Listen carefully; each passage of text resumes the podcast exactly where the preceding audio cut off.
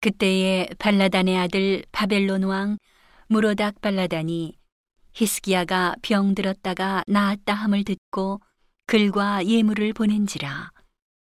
히스기야가 사자를 인하여 기뻐하여 그에게 궁중 보물 곧 은금과 향료와 보배로운 기름과 모든 무기고와 보물고에 있는 것을 다 보였으니 궁중의 소유와 전 국내의 소유를 보이지 아니한 것이 없은지라.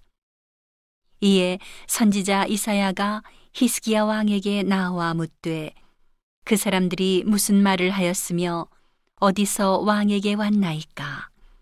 히스기야가 가로되 그들이 원방 곧 바벨론에서 내게 왔나이다. 이사야가 가로되 그들이 왕의 궁전에서 무엇을 보았나이까 히스기야가 대답하되 그들이 내 궁전에 있는 것을 다 보았나이다. 내 보물은 보이지 아니한 것이 하나도 없나이다. 이사야가 히스기야에게 이르되 왕은 만군의 여호와의 말씀을 들으소서. 보라 날이 이르리니 내 집에 있는 모든 소유와 내 열조가 오늘까지 쌓아둔 것이 모두 바벨론으로 옮긴 바 되고 남을 것이 없으리라. 여호와의 말이니라.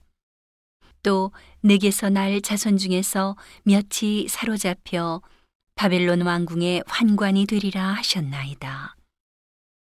히스기야가 이사야에게 이르되 당신의 이른바 여호와의 말씀이 좋소이다.